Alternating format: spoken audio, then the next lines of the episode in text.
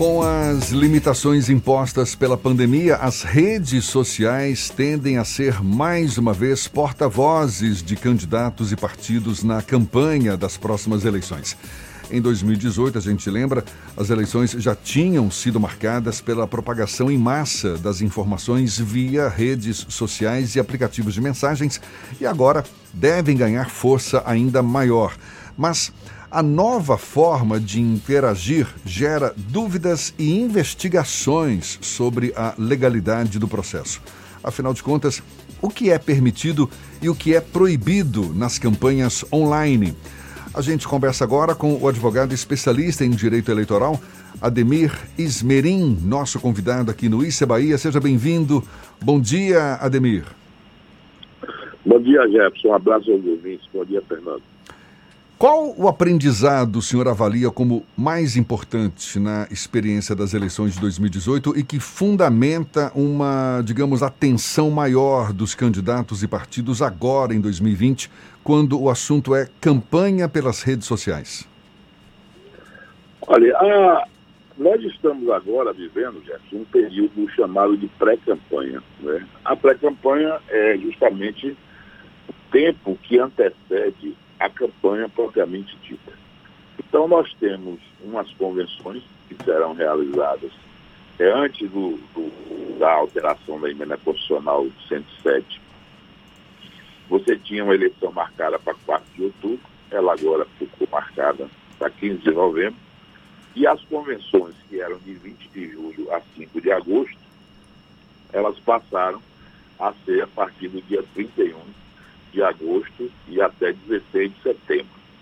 Então, nesse período, é, que chamado pré-campanha, até 16 de setembro, quando termina o prazo para as convenções partidárias, é, a internet ela tem um papel fundamental, porque você tem aliado a tudo isso, né, e, e por conta disso, desses adiamentos, a questão da pandemia. Né? Então, os contatos estão sendo raros, é, os contatos físicos, naqueles moldes que eram anteriormente. E aí é preciso saber usar bem essa ferramenta que é a ferramenta que aproxima o eleitor. Agora, claro que, é, por exemplo, se você me perguntar, é, a pandemia fez bem ou mal para a política, para mim, quem está no cargo, ele, um prefeito, por exemplo, que é candidato à reeleição, ele se, se deu bem com a pandemia, se é que alguém pode se dar bem com, esse, com essa doença horrorosa, porque é, passaram a receber recursos e mais recursos, é, eles têm, têm tido uma atuação que muitas vezes não tinha antes desse, desse episódio. É, você, você, por exemplo, observa que o próprio presidente da República, o Bolsonaro, é, tem aí uma, uma aprovação né, maior do que já teve em função do, do, da, da, ajuda emergencial, etc, etc. Então, quer dizer, é uma coisa que é, surgiu ruim para uns, enquanto que a oposição ela tem dificuldade de sair dessa, dessa coisa que é a pandemia para poder mostrar propostas, e enquanto que aqueles que estão no cargo tem muito mais. Então, e, é, é, tem que se usar a internet, mas eu, eu diria, Jefferson, que tem muita gente perdida ainda, não sabe nem como usar. Nas eleições passadas, a gente teve como uma das grandes características não é, da, das campanhas online aquela enxurrada de fake news, que hoje tem sido assunto de debate em nível é, corte maior não é, do nosso país. Como é que a gente pode evitar que nessas próximas eleições os eleitores sejam mais uma vez atingidos por uma nova enxurrada de fake news provocada pelos, pelos candidatos?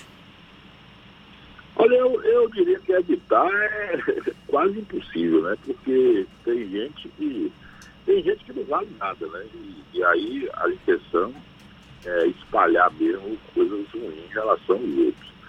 É, a, a, lei eleitoral faculta que você peça direito de resposta, que entre com ações para tirar do ar, essas coisas.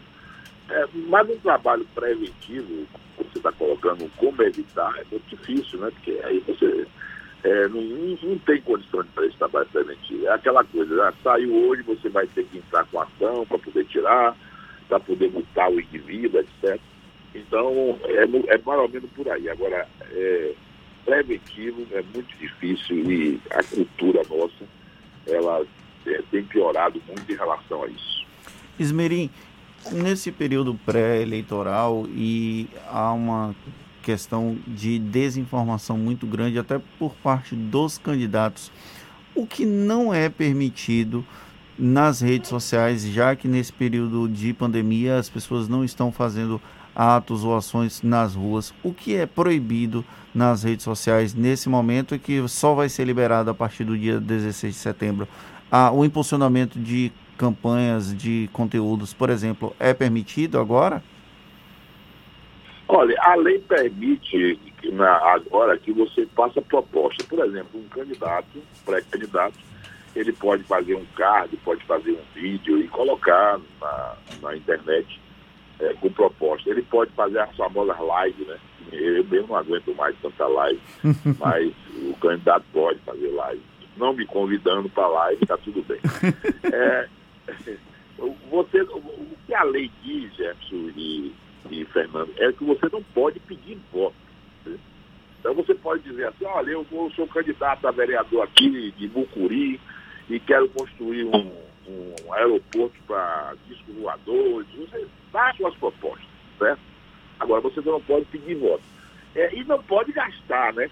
Porque eu lembraria, vocês também devem estar lembrados, que a senadora Selma Ruda, lá do Mato Grosso, foi caçada, né? Aquela, aquela chamada Moro de Saia. Por quê? Porque ela, na pré-campanha, ela abusou de recursos. E na pré-campanha, a pré-campanha, por exemplo, ela não tem prestação de contas, certo? A pré-campanha não tem nada daquele requinte que tem eleição. Então, é uma coisa artesanal. É, não, ela não, ela contratou marqueteiro, fez isso, fez aquilo, e aí qual foi o resultado? Quer dizer, uma pessoa que é juíza, é, que tem, tinha uma atuação interessante na sua profissão, podia contribuir muito com o país, o Tribunal Superior cassou o mandato dela. Então, o pessoal tem que ter cuidado com o que vai fazer. E eu digo sempre o seguinte, é preciso que vocês tenham uma assessoria, principalmente na questão financeira, jurídica, né? Os candidatos têm que ter isso, porque senão eles cometem besteira. Muitas vezes pega e não leva. Eu, eu queria, inclusive, também, porque vocês são do ramo, chamar a atenção, talvez para não passar em branco, a questão das candidaturas femininas, né?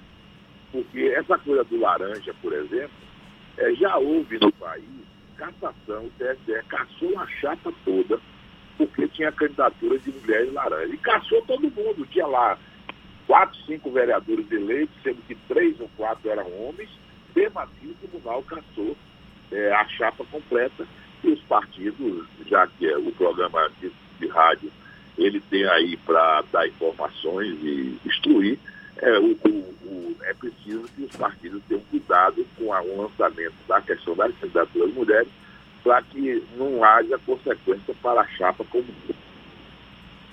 o senhor está falando que o candidato ou pré-candidato não pode pedir votos, não é, nesse momento, mas pode divulgar seus propósitos. Isso não acaba se tornando uma linha muito tênue, o que, o que vem, o, o que poderia separar o proibido do não proibido, porque na medida em que divulga suas intenções, suas propostas, de certa forma, tá, a gente sabendo que estamos numa, num, num período pré-eleitoral, acaba representando um pedido de votos, não? Não, eu, eu penso que sim também, eu, eu concordo com você, mas a ideia é essa mesma, né? A ideia é que você, você coloque na rua as suas propostas, porque senão fica muito engessado. Você imagine, a propaganda efetivamente só vai estar autorizada a partir do dia 26 de setembro. Né? A partir do dia 27 de setembro. 26 encerra o período é, de, de julgamento, etc. Então ficou um período muito curto. O que é que o Congresso disse? Olha, tá bom, eu vou tirar aqui, porque você, você lembra que antigamente você tinha um bocado de coisa para fazer, você, você já teve showbiz, já teve brindes, você já teve é, outdoor, uma série de coisas que foram tiradas ao longo do tempo. Então, o, o Congresso deu justamente ao, aos candidatos essa perspectiva de eles se mostrarem um pouco antes. Porque senão já, fica, já é desigual a eleição. E fica pior ainda. Você, por exemplo, imagine disputar a eleição contra quem tem mandato. É complicado. Um vereador hoje, se você quiser entrevistar, por exemplo, a lei diz que você pode entrevistar pré-candidato. Então, o pré-candidato ele tem mandato e não tem mandato. Tem duas categorias. Se você quiser entrevistar um pré-candidato, você vai entrevistar quem? Normalmente é um pré-candidato que já tem mandato. Você não vai trazer seu Nezinho lá de Pernambuco para poder ser entrevistado. Porque ele não tem proposta, não tem, não tem, não tem, não apresentou nada na Câmara e tal. Então, quer dizer, a, a lei já é desigual. Então, há essa brecha é justamente para que você se apresente ao eleitor um pouco antes da hora. Na sua avaliação, quais são as habilidades e competências que devem, digamos, ter mais importância para os candidatos em tempos de pandemia, de limitações para as próprias campanhas, não é, em comparação com aquilo que se fazia tradicionalmente, e levando em conta as redes sociais? Olha, eu, eu no, nós estamos falando de uma eleição é, na Bahia toda, e tem municípios que a rede social vai ter influência, mas não tanto. Se você pegar Salvador também, você tem micro municípios dentro de Salvador. Né?